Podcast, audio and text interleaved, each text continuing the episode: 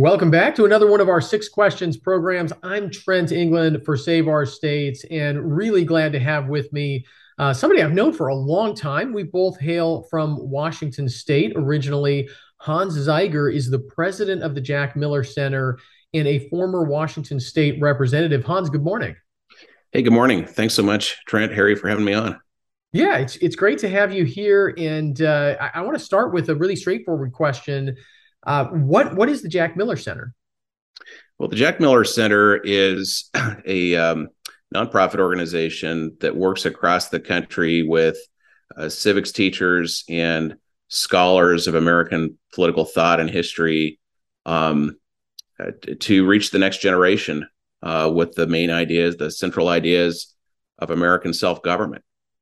And uh, this is essential work in America. Uh, civic education is, is, not just something that's nice to do; it's something that we must do because we are all together. Uh, you know, all, all, of us are responsible for um, governing ourselves, and so that requires a certain kind of education.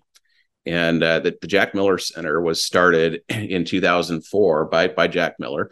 Um, Jack was uh, an entrepreneur who had started a very successful. He started and and uh, made his company very successful in the office products industry, and um, uh, sold that in 2000. Excuse me, in 1998 uh, to Staples, and uh, realized that uh, civic education was was not going very well in the country.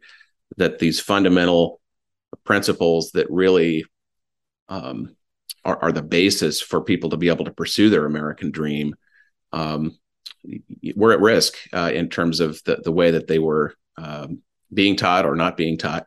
And uh, so he, he, he was concerned specifically about the state of civic education on American college campuses. So he called together 50 professors in Chicago in 2004, and um, uh, they they had a very it was a very discouraging conversation about the state of civic education on college campuses and um, but Jack said, I want to do something about this. And so um, the Jack Miller Center was started as really a way to build networks of professors, to bring professors into um, a, a, summer institute program when they're just getting started in their career, to provide opportunities for them to start and maintain uh, campus centers where they can bring in speakers, where they can have reading groups for undergraduates, um, where they can have postdoctoral uh, fellowships. Um, and we sponsor um, an academic journal for them to be able to get published so that, that that helps them in their pursuit of tenure, things like that. So we built out this network now of over a thousand professors across 300 campuses in the country. Um, it's been very quiet work, very important work. And then in the course of time, came to realize uh, there's this huge need in the, in the K 12 arena as well. We've been here, we've been working uh, in higher ed. There are other organizations certainly working up at the K 12 level. Hmm. But um, we realized that we had this unique opportunity to branch out into the K 12 arena. And um, you know what we had to bring to the table were the many professors in our network who we could call on to lead seminars for teachers centered on primary source readings in American history and civics. So we started that in the Chicago area several years ago, and then we started working in other areas. We've now worked in ten states. But the biggest impact that we've had in, in K 12 has been our statewide model that we built in the state of Florida, which is truly impressive. And, and getting started in this work, I've been able to, to see aspects of that.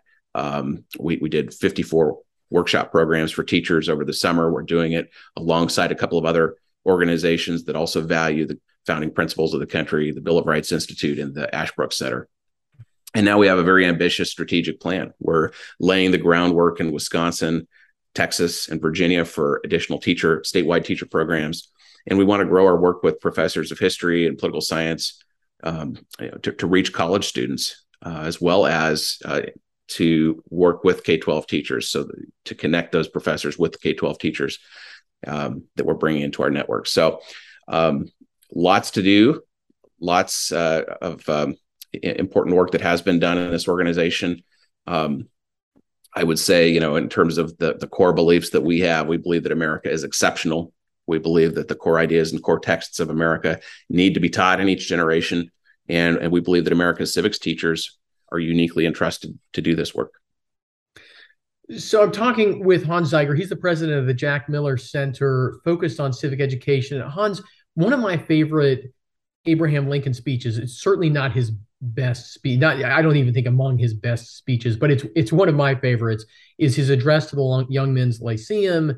This is Lincoln as a young man. I think he's 28 years old, and and he talks about how as the as the founding generation is dying off, uh, we would have to replace just sort of you know the the reverence, the emotions that Americans had uh, in support of our constitutional republic with some, something like civic education, you know, that would create a civic religion. And I, I, have to admit, I always wonder, is that really enough? And I, I feel like mm. on the, at least on the conservative side, there's a debate going on about is, you know, is that enough? Is that just book knowledge versus, you know, true fidelity?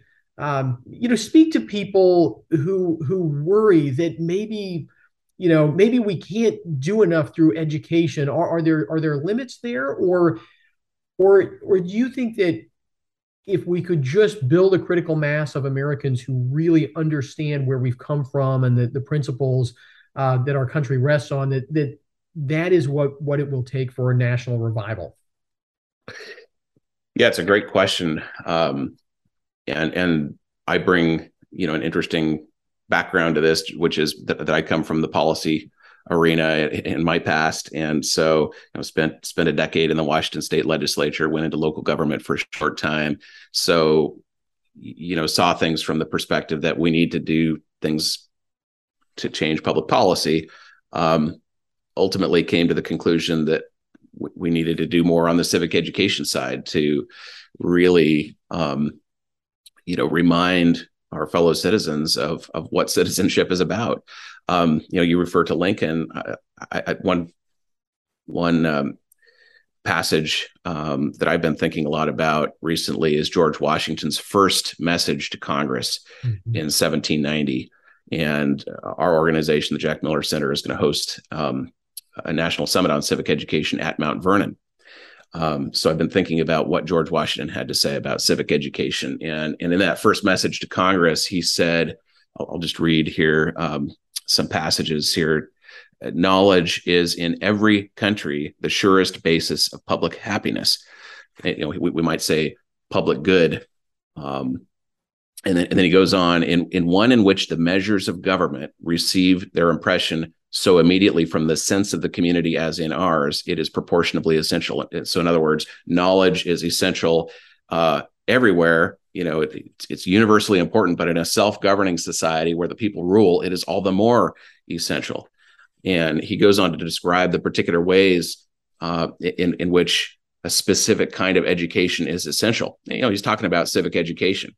He says this to the security of a free constitution it contributes in various ways and then under this heading, he makes um, a, a, listing of different ways that it contributes. So he says, I'm just summarizing his points here. He says that a rightful civic education entails deep study of self government, of basic rights, of the propensity of governments toward tyranny and the ways in which men and women can stand up for their own dignity. And it entails a study of the careful balances between order and freedom and between limited government and the effective rule of law and it entails the study of the distinction between liberty and license. You know, that, that is a, a an incredible set of topics that are worthy of study. Um, and, and, here, Washington is not just saying, gee, we better make sure the next generation know, knows how a bill becomes a law and, uh, you know, how many members are on the Supreme Court and how many branches of government we have. I mean, that my friend Jonathan Greenberg, um, who's a, good partner with us at the Jack Miller Center uh, in our work on civic education. Um, he, he, likes to make the distinction between what knowledge and why knowledge. I mean, it, you know, it's it's great to know uh, how a bill becomes a law. Schoolhouse Rock that was helpful to me when I was in the state legislature to know that stuff. But the the stuff that George Washington was talking about in his first message to Congress is why knowledge. Uh, why is freedom important? Why is self government necessary? Um, and uh,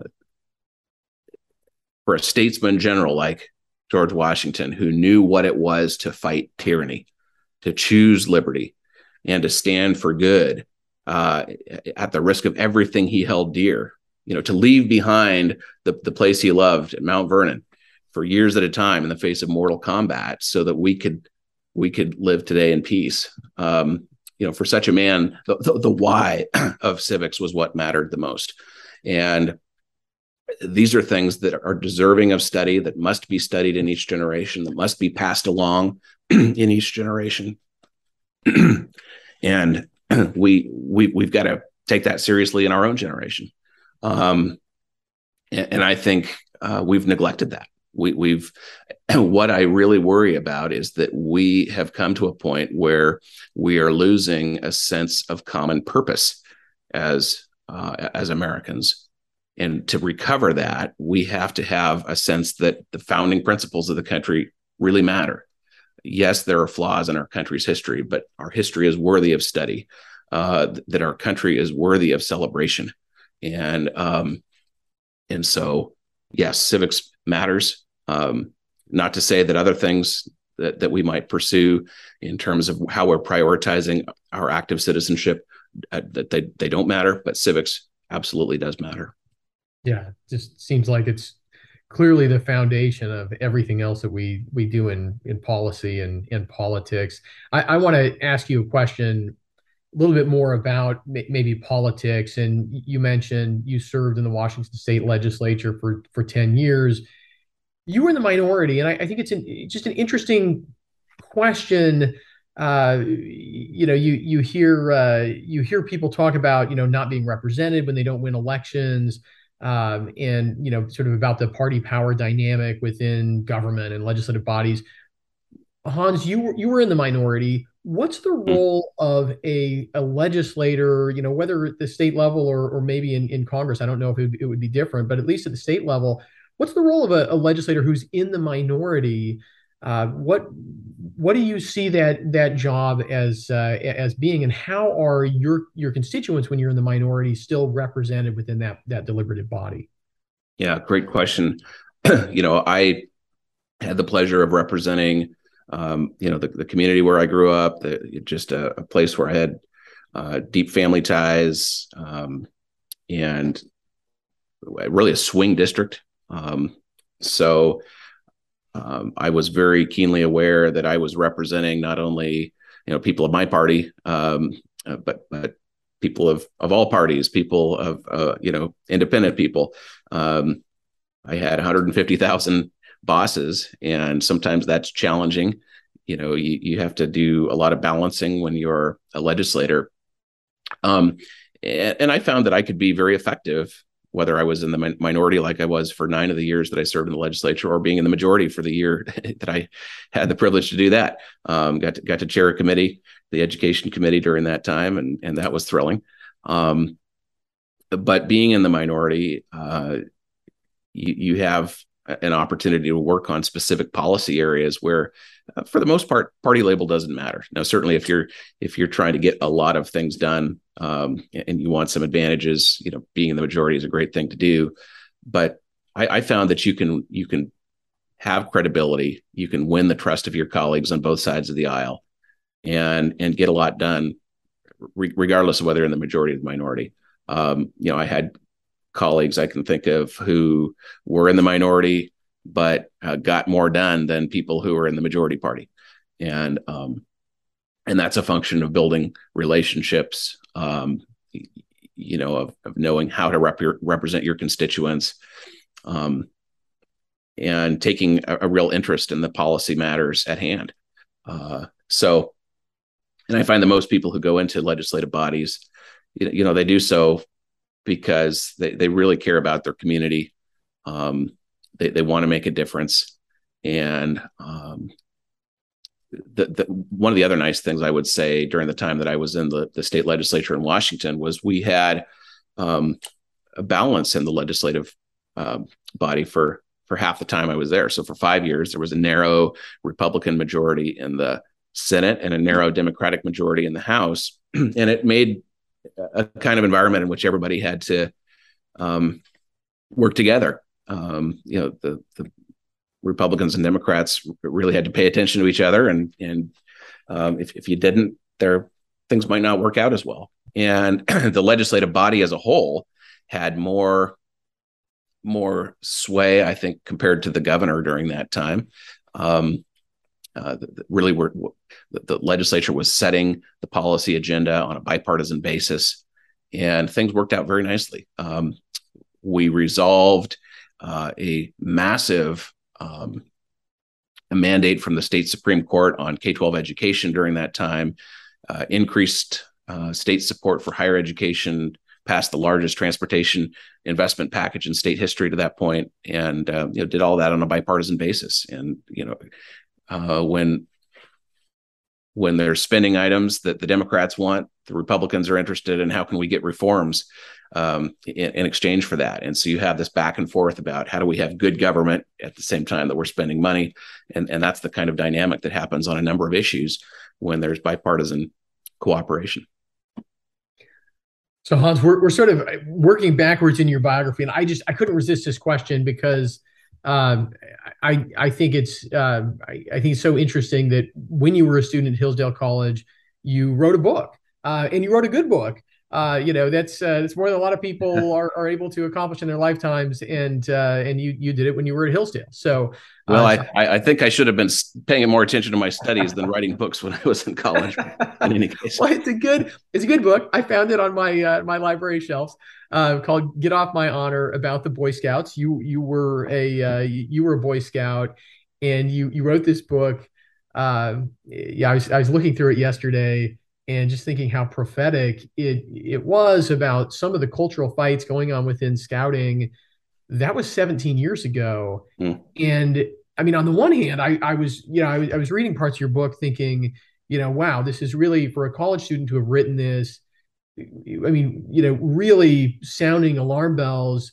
um, at the same time you know looking at that 17 years later you know is very depressing, frankly, because when you see what's happened in our culture, I mean, I think it's it's uh, things have changed so rapidly, and you see people talking about the Benedict option, and you know, sort of, you know, do do people who are are uh, uh, you know, sort of have the values that were dominant in Western civilization and maybe just about all civilization up until a generation ago. I mean, do do do people like that have to withdraw, uh, have to create new institutions, uh, have to just keep fighting even if it's a losing battle?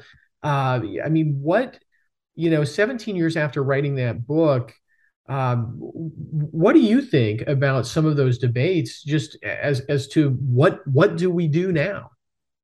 Well, I think one one of the key things I learned in preparing that book was just the the vibrancy of American civil society, and you know, um, the, the, Boy Scouts as an organization uh, came about in um, uh, the, the 19 teens. Um, you know, following the creation of scouting in England and um, that was that that 19 teens period was such a time of civic flourishing. All kinds of civic organizations service groups um, youth organizations were starting up in the country.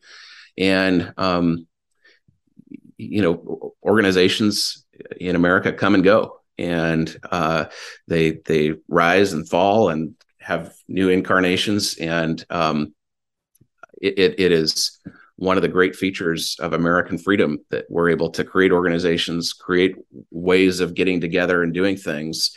I, think you know Americans have long realized that the the, inculcation of um, values in our youth is just something that you have to have a robust civil society to do. I mean, you look at, at Tocqueville, he comments eloquently about kind of just the way Americans do things. So I, I guess that, that's all to say you know, I, I, I, think we're coming into a time. I, am hopeful that we're coming into a time of um, kind of new civic inventions, new new uh, ways of um, Americans saying we're going to um, reach our youth, or we're going to take care of the poor, or we're going to uh, whatever the case is, whatever the, the function of civil society is that that uh, uh we, we want to achieve.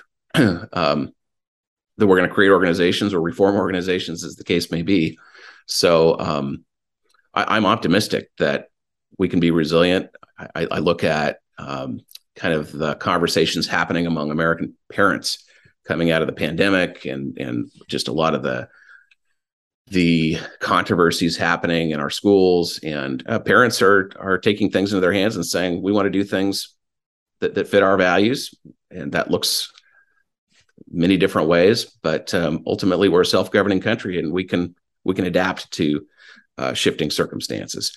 So on the whole i'm very optimistic about our ability to continue moving forward and uh, in, in the kind of adventure of of self-government that, that we have. Okay, speaking with Hans Zeiger, president of the Jack Miller Center, uh, question number five of our six questions, getting back to talking about our constitutional republic, we have just seen um, within uh, within a day of of our recording this, the British usher in their fifth prime minister in six years. Why is our system so stable and some people say it's too stable some mm-hmm. people mm-hmm. say it's it's gridlock and they want us to be more like the british system uh, but uh, what what do you think hans? I mean why is our system so stable and is it a good thing? I think it's great that we're a stable system. You know i think one of the secrets of our stability is that we're so decentralized in, in this country um, and you know we've become certainly more centralized in, in our government over the last century, but uh, we remain a federalist system, and and um, I think federalism is just such a, a, secret to our success in this country. When you think about, um, you know, how not all the power resides with the president or the Congress. Um, much, much as we tend to focus on those things, much as power has tended to go that direction, we the, the states and local governments still have considerable power. I mean, I think that's that's worth commenting on when it comes to how we've been successful in this country. I mean, you, you sometimes hear the phrase American way of life. I just think federalism is essential to the American way of life. And um, um, you know, federalism is is certainly about the balance between the national government and the state governments, but it's more than that. It's about an overlapping array of of local governments that exist just a multitude of local governments. You think about the multitude of of offices in our local communities you know, fire commissioners drainage district commissioners school board members um, city council members. I was on a county council um, but but then i would go a step further. I mean getting back to this conversation a moment ago about civil society you know federalism has broader implications than just governmental ones. It, it gives rise to the rich associational life that we enjoy in this country, um, you know, where people can start businesses to solve a problem, or people can join clubs, nonprofit organizations to solve a problem. The, the Federalist experiment is one that allows us to have localized attachments that are truly meaningful, really to make a profound difference over the course of our lifetimes without having to nationalize everything in the process. So um, I, I, think federal there's a lot more to federalism than we tend to think about when we hear that term but we really have to celebrate that, acknowledge that that is just an incredible uh, a powerhouse of American dynamism.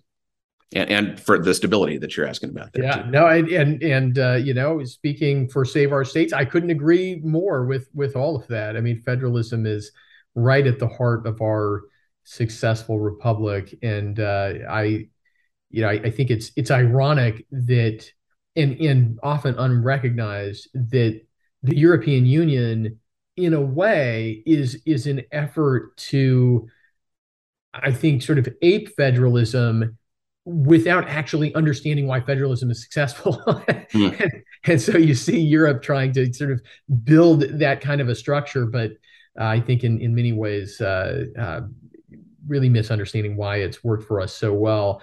Hans, our sixth question on the six question podcast is always the same for our first time guests. Who is your favorite founding father and why? Well, I um, I, I have a ready answer for that just because I, I, I have been reading Richard Brookhiser's uh, fine biography of Gouverneur Morris. Um, and uh, highly recommend that book. Anything by Richard Brookhiser, but yeah, but this, I haven't I haven't read that one, but but uh, several of his others, yeah, everything he writes is just excellent. Yeah, no, no question. And you know, most people don't know that that Morris was the wordsmith for much of the U.S. Constitution, um, including the preamble. Um, he was a fascinating guy. He was an heir of an old aristocratic family uh, who cut his teeth in the political world right at the outset of the American Revolution. Um, was was really had a reputation as a ladies' man. Um, he he represented the represented Pennsylvania during the Constitutional Convention. Um, took part on the Committee on Style, which is how he ended up writing many of the words that we know today in the Constitution. He was later um, a diplomat to France during the French Revolution, um, and just you know what was present at some really critical moments in in world history, both in America and over there in France. Very independent guy politically. You, you could say that he was moderate. Uh, he could see the different sides of issues, had uh, strong relationships with people on different sides of, of the political controversies of the day. But he was ultimately, ultimately a man who devoted himself to the great themes of the American Republic. You know, and, and you ask, what are those themes? Well, I think you can pick out some very specific phrases there in the preamble of the Constitution that he wrote. And he had this sense that people matter as the basis for a free society. You know, that that just monumental phrase that opens the Constitution, we the people. He wrote those words. Um, uh, you know, he he understood that domestic tranquility was something you needed to cultivate in public life with values like civility and trust. That you needed to promote the general welfare in our financial and our civic institutions. And um, he, loved this phrase, "blessings of liberty." He, he used that in other uh, other writings and understood that those blessings of liberty are precious inheritances to be passed along in each generation. So. Um, uh, Gouverneur Morris, uh, uh, somebody I think we don't appreciate enough as a founding father. And um, yeah, again, highly recommend that book by Richard Brookhiser. That sounds excellent. Yeah, I, someone told me once that there's a biography uh, of of Morris called the the Rake who wrote the Constitution, but I haven't been able to. I think it's out of print. you mentioned him being a ladies' man. I and uh, that that title always comes back to my mind because it's. Uh, I guess it just sticks in the mind. But no, that's it. I think you're the first guest to uh, I, I, think to mention Gouverneur Morris, and uh, yeah, I, I thoroughly agree. Uh, he is he is underappreciated. The importance of all of those words and phrases that he personally uh, put together, put into the Constitution, uh, too too little known. Uh, Hans Hans Zeiger, former Washington State representative, president of the Jack Miller Center. thank you for being here, and I I want to be sure to give you an opportunity tell people how they can connect with the Jack Miller Center and your work on civic education. Great. Thank you, Trent. And, and thanks for this opportunity to be on with you. And um, uh, people can go to our website, which is just jackmillercenter.org. And um, my email address is on there. If people would like to reach out to me, would love to hear from listeners to this podcast and, um, appreciate those who are listening to this. Yeah, if you know folks who are uh, heading to college and interested in these topics, people who are teaching in uh, in school, uh, you know, in, in K twelve schools on civic education, be sure to connect them with the Jack Miller Center. Really, as we talked about here today, just crucial work to preserving, reviving our constitutional republic. Thank you for being a part of Six Questions and Save Our States, the work that we do Uh, 24 7, 365 days a year to defend the Electoral College, this structure of federalism that is right at the heart of the success of our American nation. Until next time, I'm Trent England for Save Our States.